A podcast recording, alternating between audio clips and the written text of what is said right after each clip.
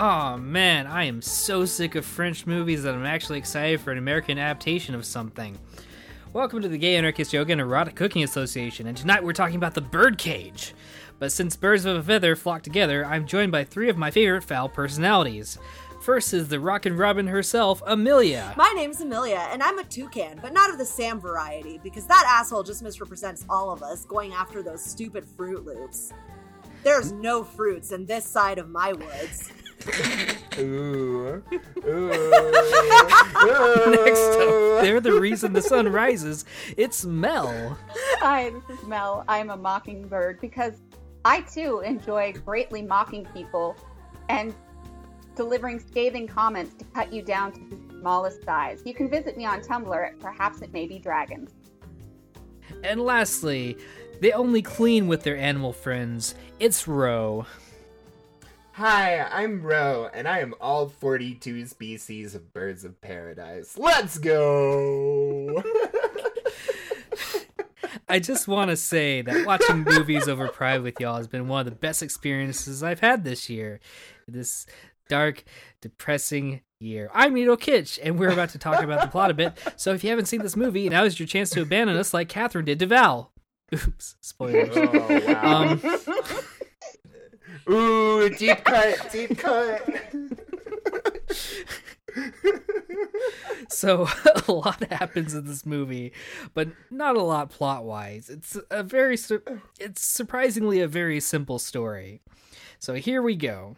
Robin Williams and Nathan Lane are a gay couple that own and work in the Birdcage, a drag nightclub in South Beach, Florida. Oh my god, Ew, would the that that were true.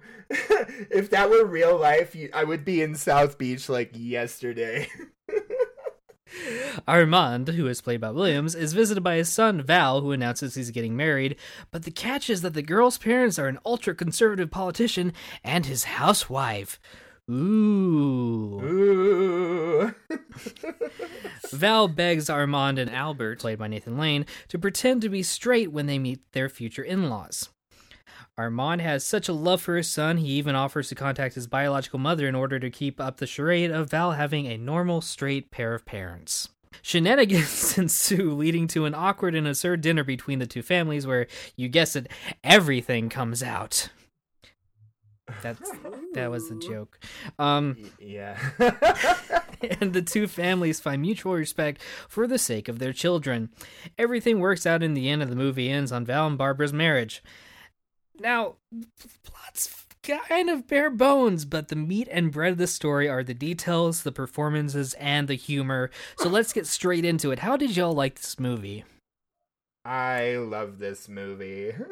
It's a it's a classic. I mean, what can I say? Um I mean, you've got Robin Williams, you've got Nathan Lane, you've got um you've got Christine Baranski. yeah. Like what is there to complain about? The cast could not be more all-star. You have Calista Flockhart, who has kind of, I guess, faded off the face of the earth, but she was big in the '90s. You know, Like this this movie was set up for a success. it sure was. The- I the- remember. the minute it was casted. I remember actually watching this movie as a very young child. and not, you know, it kind of went over my head obviously, like the the complexity of like what's obviously not the plot, but like of of what's actually happening. So rewatching it now years later, it I was very pleasantly I was very pleasantly satisfied with it. I want to go back to casting for a second because one of the things that I think people really like about this movie and was spot on was the casting of Williams and Nathan Lane as Armand and Albert and just their Mhm. relationship. Um, it's like one part mutual respect for each other and one part trying to outdo each other at every single turn. right. Yeah. My ideal relationship, honestly. It's it's that wonderful thing that happens when you get two professionals in a room together and they're and they both have such incredible comedic energy and it it doesn't it's not like a one plus one is two situation it's like a like a two to the power of two to the power of two to the however many powers of two equals like way more. You know. I mean, we could probably just like just quote their back and forth for the entire episode, to be honest, and, and, and this would be our most popular episode, like Fosse, Fosse, Fosse, and Pinky down. Uh, fussy, fussy, fussy. right? And that whole that whole bit was improvised too. You know, um, Nathan Lane and Robin Williams both well known for improvising um, and bringing more to the script than what's actually there. Um, it's a miracle that the director got them to do straight takes at all, but like this is actually. I'm uh, gonna laugh every time you say straight. Millie- I- I'm going to. So, there was one there was one 48 hour film project that Amelia and I were in where like basically the the compromise was kind of the same thing. It was based on the production of the Birdcage, where it's like, give us one shot direct from the script, and then one shot doing whatever you want, kind of thing.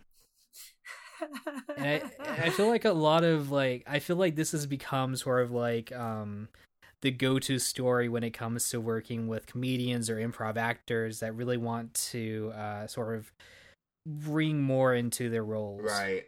And like Robin Williams, you know, was notorious for that. You know, when they put him in the booth for Aladdin, they like famously could not get him to shut up. You know, and He they could not use and kept quite a for like hours. Yeah, and apparently most of the Like, material he came the with amount was of not the amount the amount of material that Disney has in the vault that they haven't showed us is humongous. Especially when it comes to that Robin Williams session. Release Like, the we cuts, wanna know Disney. what's in there. Release the Release. cuts. Well, they can't. Uh, that was like part of like uh, uh, like the the the Aladdin drama between Disney and Robin Williams is a completely a very long discussion that we don't have like time we for. could. It's we not could gay enough for this podcast, episode okay? about Robin Look it Williams up on the- drama. Look Look it it up up online, on it's not just not a enough gay for this story. podcast. Um, Google it. Um, You know, as amazing as Robin Williams was, I found the character that I really empathized most with was Nathan Lane's. Nathan Lane just wanted to be a good mother. He just wants to be a good mother. This poor, high strung, beset upon drag queen star who just wants to love his family and be included. Um, I don't know about you guys, but as a young queer who grew up in Texas, I can very much empathize with that feeling. I kind of empathize with Val because I was kind of a brat. but yeah, so mu- no matter how much you hide it, even stuff sneaks through. And there are always people around you who know who you are, even when you don't know. Like, I had people saying I was gay to me well before I knew that I was anywhere on the queer spectrum. They were doing it as taunts, but, you know, it's, like that scene where he comes out, he's in the suit, but he's got the pink socks, and he says, I know what you're thinking. Dressed like this, I'm even more obvious. yeah, yeah. I I that scene every time I watch it hits me so hard. So hard because I think at the core of this movie is a really like really potent message about about being proud of who you are hmm and and not hiding it and um and also on the flip side there's a really strong like through line of shame Yeah. and what and w- how that connects to sexuality and how people still i think to this day feel very ashamed of their sexualities There's that really great scene where um, Robin Williams is talking to Val, where Armand is talking to Val, um, and he gives him that whole speech about how he spent, you know, so much time hiding who he really was, and like he's proud of himself and like who he is, and all this other stuff, um, which I think really it really like illustrates that exact like thread throughout that whole movie that you know they don't they don't want to hide who they are. I mean they they're doing it for val because they love him um but you know, at the end of the day, they're proud and like they overcame all this adversity of being homosexual men in the 80s at this point right. to get to that point where they're proud. And I think, you know, especially for some of our younger viewers, they might not necessarily be aware of. I think in this particular moment in time, that's even more uh powerful because I think coming out of the 80s where there was this giant fear of like gay men and AIDS, you know, like that was the big scary thing. Um yeah, it, it I think it's just even more powerful with the context of that. I think my favorite allegory for this was they got rid of all of these um they got rid of all of their like decorations because they were just trying to subtract subtract subtract and what they ended up replacing like all of these like very unique uh like statues and set dressings and You call them unique, but they were all literally all penises. Except I was for the portrait on the wall. Except They- for the portrait on the wall, they were literally all penises. they replaced all these penises with Nancy Drew. Um and, And- if that's and if that's not like a, if that's not a good representation of the of the dynamic between straight decorating and gay decorating, I don't know what is. I feel like this this thing about having to spend because you know he said I spent twenty uh, like twenty years hiding who he really was, right? Um, so this like even goes back to the seventies and like the election of Harvey Milk and the whole like you must come out movement. You must let the world know that you're here and like back to like struggles with people like Anita Bryant, like forever cursed be her name. and I hope sometime that we can watch Milk on this podcast. I really do because I could spend a lot of time talking about the 70s and the 80s. I can spend a lot of time talking about was- milk, but not in the but not in the nice way. I was never there, but you know.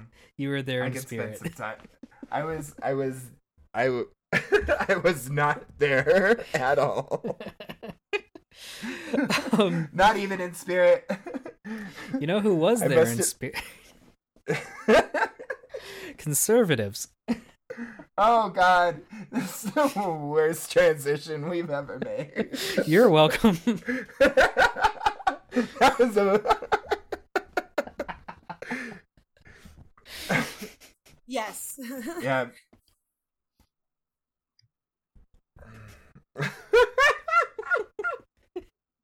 Couldn't resist. Bring it on back. Bring it on back. Senator? He is a senator. Yeah, the senator is one of the founders for the what was the moral order. Let's just call it like a moral caucus, Yes, It is a very moral caucus. if you know what I mean. Ah, and of course it is the old school conservative definition. You know, now back in that day, you were you were conservative, you were against gays. Now sometimes they still are these days, but it's less likely because now more of them are embracing their relatives who happen to be gay. You've got you know, Dick Cheney, I think it was, who had the gay daughter. So he came around Yeah. to it. I think And there have been other Republicans who we're not going to discuss. We don't need to say their names. It's you. Um,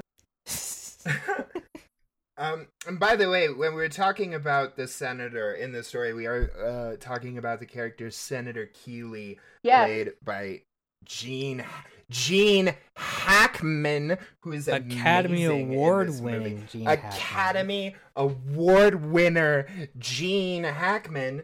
Um, talk about amazing casting. Like like I said at the beginning of the podcast, this movie was set for success when it was casted.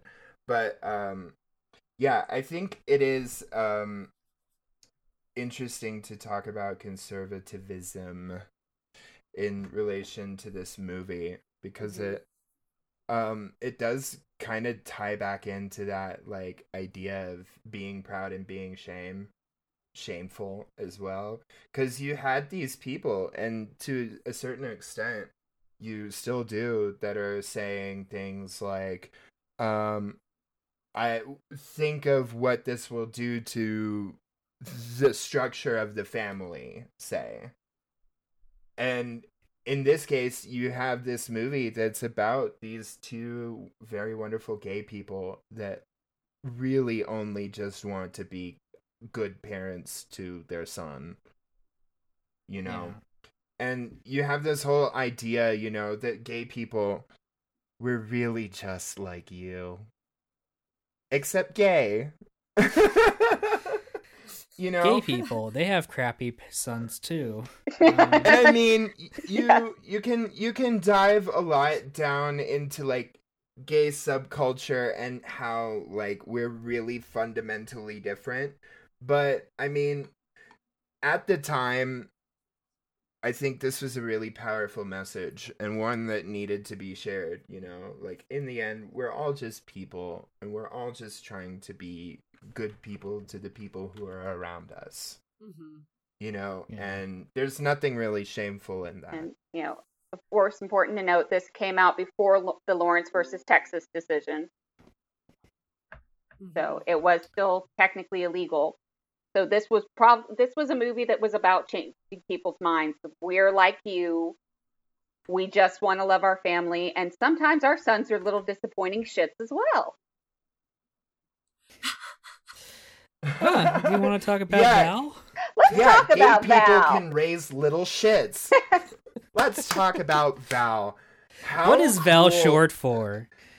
I was wondering that the whole movie. the world honestly. may the world may never know Well, is it valerie is it valium what Valentine? is it uh, fun fact as an aside, I'm pretty sure that Valerie is actually in like Slavic languages a man's name. Valen. It's like Valadier or something like that. Valentino. But anyways, I I like the idea that his name is Valium. So that's what I'm gonna go with. yeah, his. yeah, so named because he is a total downer.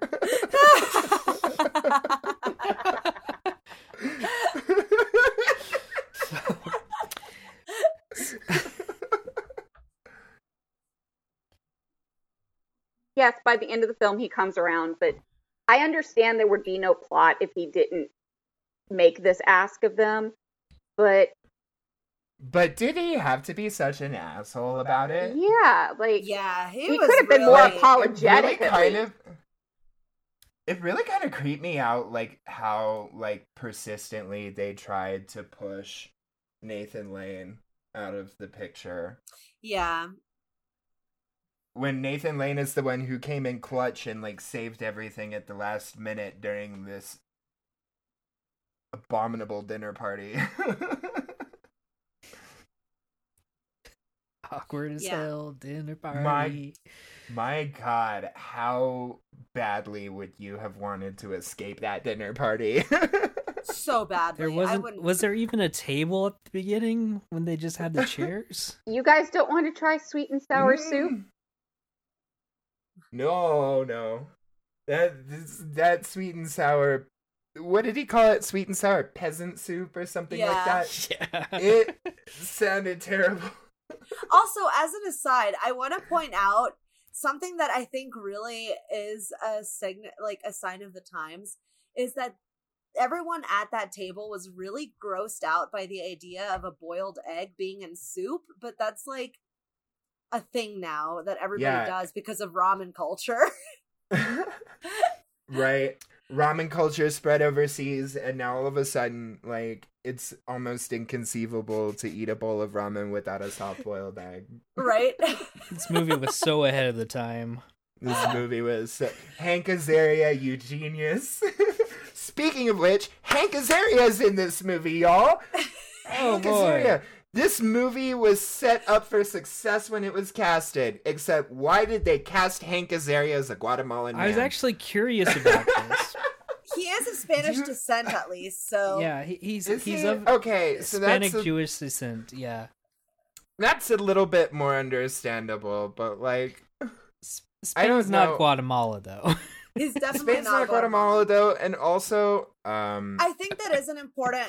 I think that is an important thing to bring up, um, because right. We aren't we they weren't nearly where we are in terms of representation. yeah, it Like- should probably be mentioned that the um voice that he's doing is also based on his grandmother. yeah, Okay, Just that's fairness. cute. Which is- that's really is- cute. it I is love very that. believable. Like I, I will love say, that.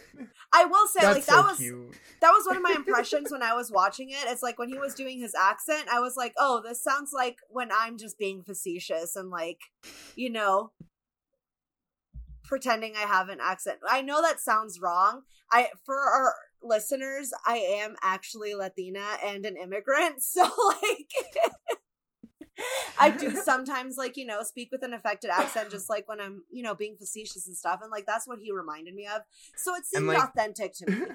Is all And to a lesser say. degree, I also do that when I go back to Texas. Like, Yeah. Howdy, y'all. I mean, maybe not that hard, but you Y- You're not from the the, idea. east side. I just gotta That's say, idea. for No, a- actually, like N- Actually, Nato, you were I like am- at, at least raised in Texas, if not born in Texas, and I gotta say that accent was lacking. I wasn't Anyway. trying. No, Although you know who was great at hard actual like accent. impressions, you know, going. I, I want to say like the scene where they're they're working to try to get uh oh my gosh Albert to learn how to pretend to be straight. Like yes, it's it's kind of sad, but at the Mhm. same time, it is hilarious. Like his walking impression of he, John he Wayne. really played it up. Oh my god, the funniest line in the movie, I think. Tell me I'm wrong. Go ahead. Is when he comes back and he's like, "How did I do?" And and Robin Williams is like, "You did perfect. I just did never knew John Will- John Wayne walk like that." I really hope that was an improv. accurate. if somebody, um, if that was a scripted line, please tell me. I would love to praise the writer who wrote that line ahead of time. And I will I- say, like, oh, sorry, go ahead. I want to say while we're talking about like um impressions and stuff like that, uh, Nathan Lane actually wasn't out at the time of filming this movie, so technically, they cast two quote unquote straight actors to be two the two gay leads. Well, three gay leads if you count uh, Hank Azaria. Azaria. Yeah, that's right. Because Nathan Lane came out in like 1999, right? Yeah, Yeah, uh, three years after this movie. But I think I think that's something that speaks very true to a lot of queer people, though. Like just that scene. Obviously, like not. I don't think most of us have had to like play straight for that particular situation, right? But just the idea of having to play straight, I think very at our core, like does speak to a lot of queer people who, you know, have had to to act a certain way to like kind of try to pass, even if acting that way is something as you know simple as like pretending that you're not into other you know ex gender whatever people right. on on a previous uh, episode we uh, talked about uh for lack of a better term uh playing it straight um Nato Straight- did it this time. i've been Straight taking a acting. drink every time we say straight by the way so uh straight acting gay guys i'm sorry um and for what it's worth i actually think robin williams doesn't play it straight or doesn't fall into that same trap of like uh straight acting gay guys yeah uh, which I really appreciate because yeah, he is masculine, but he's also you know he's got his feminine side. He's not afraid.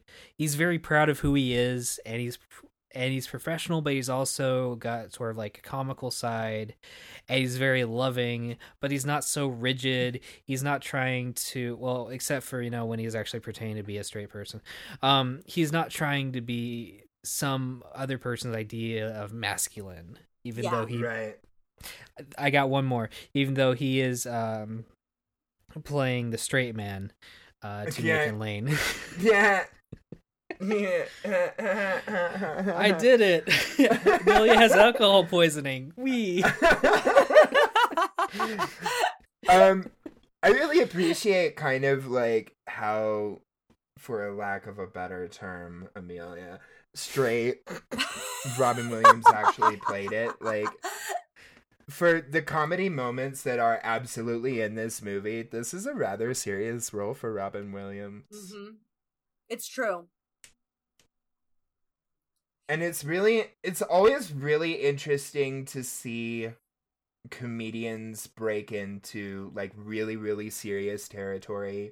Like I would say like watching Robin Williams in Dead poets Society or um or Jim Bicentennial Man. Carrey Jim Carrey and oh god, what's the name of that movie? Is it Requiem for a Dream? Yeah. the? I love you, Yeah, Philip yeah. Morris. I love you, Oh. no, but for serious, it's really interesting when you get these really brilliant kind of improv actors and you put them into really serious moments and say, hmm "Okay, now now do it." it's it it's got a bit more gravitas than your run of the mill Robin Williams kind of zany role. I mean, to some extent, it, it seems like it is easier for a comedic actor to uh, learn drama than it is for a dramatic actor to learn comedy. You know, this makes me think of uh one of the, the things my high school theater teacher, Mr. Cummins, fucking brilliant teacher. I love him to death. One of the things that he told me, or, or like told all of us, like, you know, our, I think our freshman year, like theater one class, was don't ever be afraid to go over the top because it's always easier to pull things back from going over the top than it is to like try and encourage somebody to go over the top when they need to. And I think that that really speaks to that is that I think it's always a lot of the time easier for a comedian to pull it back to where they're being dramatic as opposed to somebody that's used to doing like these super serious, very realistic roles to like go over the top and be over the top and extra with things. Right. And also, I think it has to do a lot with timing. Yeah. Uh, comedians usually have a really great sense of timing, like when to place the joke so that it'll have the most impact. And I think that that skill is very applicable to drama as well. To Mhm. be able to time things like really serious moments and really serious kind of dialogue so that they punch the audience in just the right way. Mhm. Um, it's and Robin Williams is one of those you know who was the best at that. You know, Uh, rest in peace. Every time I watch a Robin Williams movie, it's so bittersweet because, man, that was one of the good ones.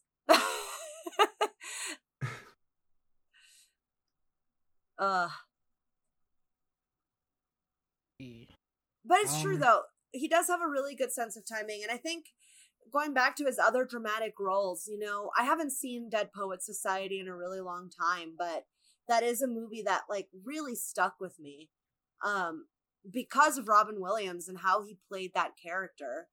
Like he was so effective. right? Right. He he was there. You know, he was there to be a teacher. you Yeah. know? And, that timing Oh, sorry, go ahead. and you know and in kind of the same way in this movie he was really like 100% there you know in the role um Yeah. he wasn't trying to play it up for laughs you know laughs happen if laughs happen you know Yeah. And the fact that this movie can be billed as a comedy just just speaks to the level of of ability you know Mhm. um, but I think that Robin Robin Williams brought a lot to this movie in terms of really serious, like really like thought provoking content, and so did Nathan Lane. You know, Yeah. like we said at the beginning of the of the podcast, you know, they're both very well known for improvising and both very well known as comedians, but you know, they really were given an opportunity to focus in and really kind of dig out at the meat of like what is very seriously But the they never message in this kissed. movie. But they never kissed. It's true. What a wa- I want my money back. This this movie gets a failing. They give each other Skip one. it. They don't even kiss. They give each other like one very quick morning peck, which is something married couples oh, often do. It's, Oh, but the you know, instead of but the, hot the straight heavy, people kiss. making out. the straight people get a wedding and they kiss. I mean, I think but who wants something. to see straight people kiss? Ew. Ew. Welcome to the Straight Anarchist Yoga and Erotic Cooking Oh God, no, Association. no, no. welcome, Today we're welcome, talking about Bicentennial Man. welcome to this. And welcome the to the. welcome to the straight missionary lights on. missionary Today- lights off under the blankets association. Today we'll be discussing the Notebook. That's Mel's favorite movie. ah, oh, I just want to talk about for a minute about this movie, its success. Like over like overall it had like uh 180 something. This this pulled in 185 million dollars at the box office. And it starts off with a drag show in 1996. Yeah, it it's kind of amazing how well gay sells even in the 90s. Yeah. Come for the Gene Hackman, stay for the Gene Hack job. Oh. oh man, Gene Hackman walking out of the club at the end of the movie in that wig and that dress. nobody wanted to dance with I'm- him. he- Telling worked Val, it. please stay. I don't want to dance alone. No one wants to dance with me. Walking out the walking out the club going, We are family. Na, na, da, da, da, da, da, me. Like you're the only person in the world to not know that song. Man, No, It's he is kind of- conservative. it's kind of amazing and like like you were saying at the um during your uh go through of the plot at the end of the movie like everything kind of gets reconciled and minds are changed and everybody leaves the club in drag. And he tells his driver to meet him at this location and his driver's like oh honey not in a million years.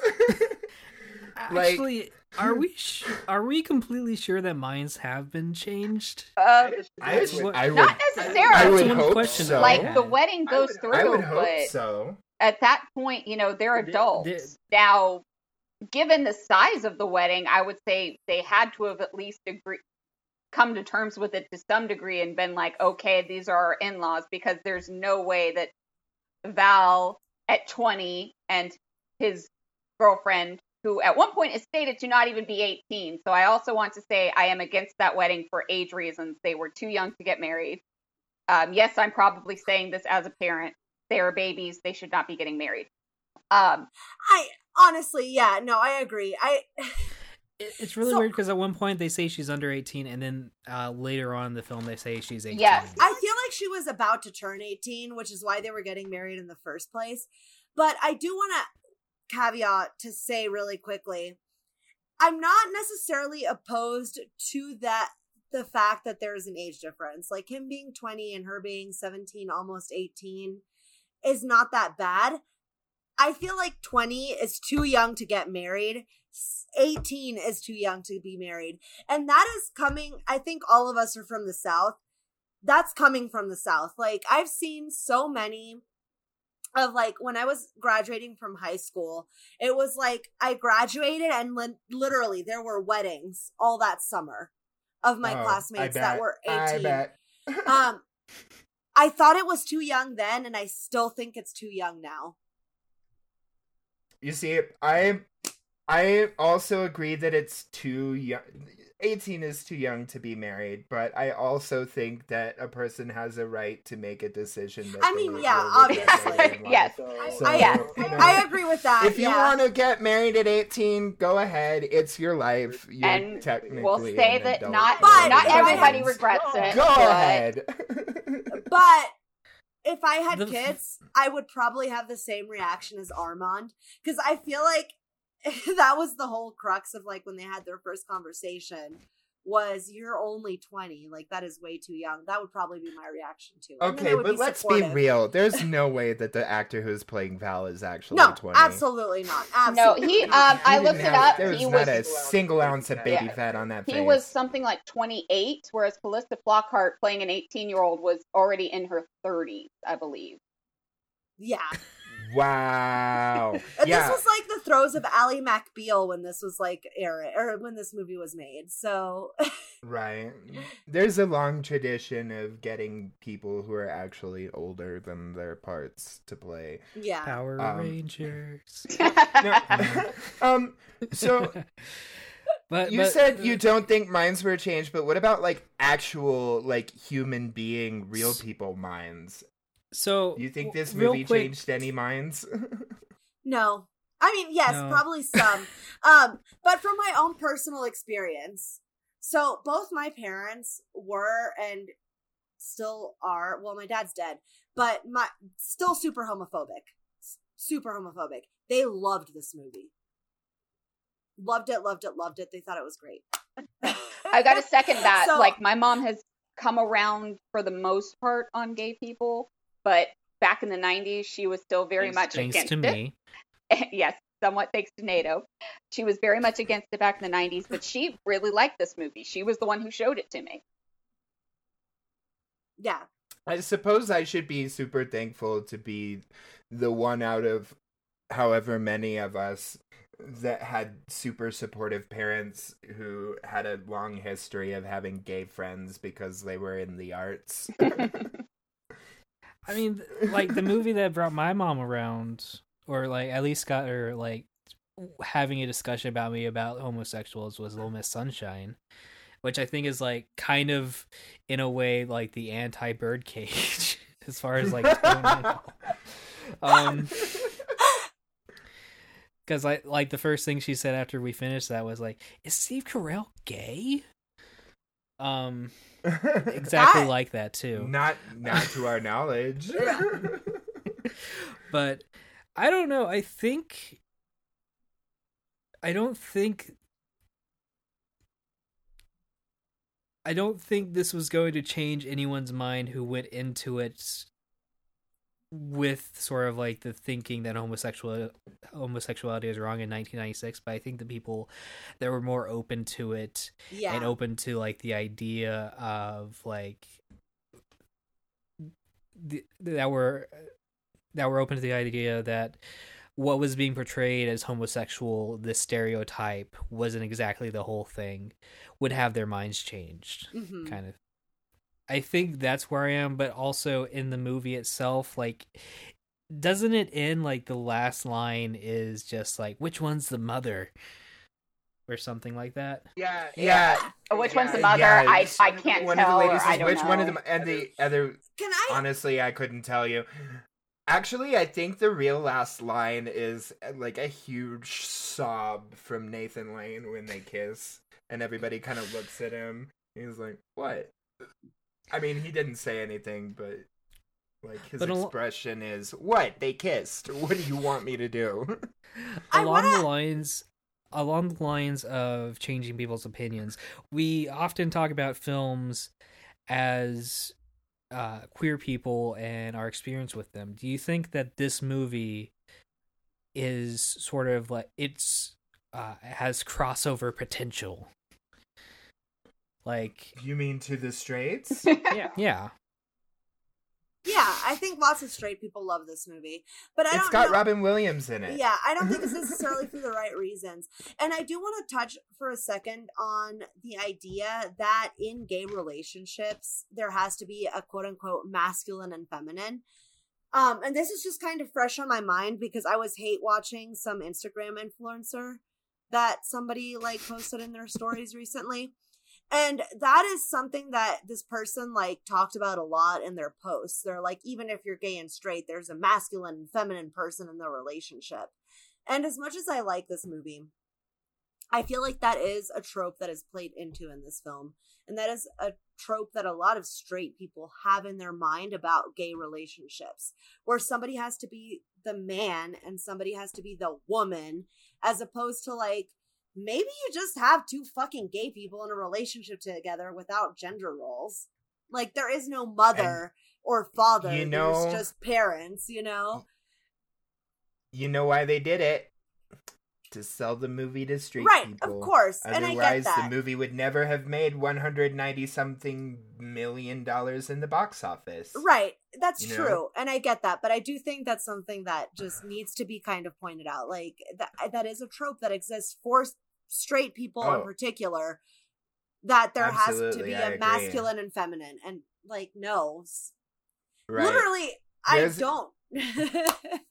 there's a big, there's a big shift of thinking between the 90s and the 2020s um i think and a lot of it has to do with the fact that in the 90s gay people were really trying to sell themselves as you know yeah. the gays we're one of you whereas yeah. in the 2020s we're like we're gay and we're very unapologetic about that and we're yeah. very unapologetic about everything that that means and if you don't like it you can go suck on a lemon or another thing. you, can suck on whatever you can suck on whatever tickles your fancy. Point is, you know, and these days we're less real, That's a real leap in ideology. That's a real leap in ideology, you know? Yeah, we had it's true. a lot of time to come that far. the 90s still... are f- further back than any of us would probably care to admit. and I think you still see that that so kind old. of like divide between gay media and like straight media in the in the modern day because I feel like with gay media, like with actual legitimately like queer media, it it shies away from like all those tropes. Um Right. Yeah. Can we define right. what actual queer media is because that could involve Will and Grace.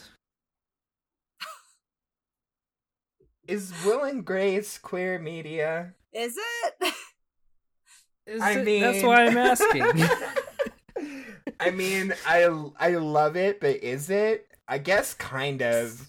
I mean, there's the idea that if you watch Will and Grace, you're obviously like a little bit gay. At least because otherwise, bit. why would you be watching Will and Grace?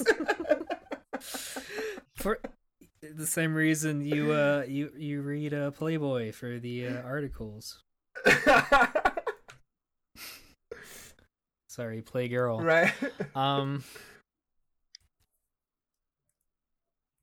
Right. There's in, in no way that I'm watching, you know, Will Will and Grace just out. Fuck it. cut that cut that sentence out. Swell. We've been recording let's... for 50 minutes. well, let's. I, I, think it's about time that we summed it up if you haven't guessed already and need further clarification uh, with our recommendations.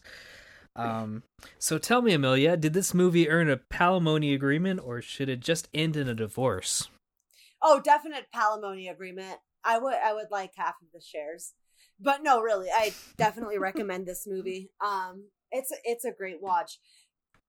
It's funny, it's dramatic, it's got everything. All right, Mel, was this movie a hoot or just a dead owl? Uh, definitely a hoot. And going back to the palimony thing, just for that scene alone where Armand presents Albert with the palimony agreement, just how sweet that is. Back before le- before gay marriage mm-hmm. was finally legalized in the United States, that's about as close as you could get for gay marriage, and it's it's yeah, just yeah. so sweet. It's such a good scene. This is gonna make the next part awkward to say. And last but not least, Row, did you read the erotic fan fiction someone probably wrote about Armand and Arthur uh, doing it, or should you just block this movie out of your life like the like the knowledge of that fan fiction ever existed? Um, I'm going to pretend you didn't say that, and instead I'm going to reply with Fosse, Fosse, Fosse. Well, anyway, that's what we think. But if you've seen this movie or end up watching it later, we'd love to hear your thoughts and your experience with it. You can find us on Facebook and Twitter at GAYECAPod. That's G A Y E C A P O D. While you're there, why not suggest a movie for us to watch in the future? We're always looking for new suggestions, and we can't wait to experience more movies with you. I'm Nino Kitch, and I hope your pride was perfect, just like all of you are. Later. Cue the music. Yay! Uh, I don't know it. How does their song go? I don't know. I can't. Why can I not remember this melody? I listen to it every week. What's wrong with me? I don't know. I tried.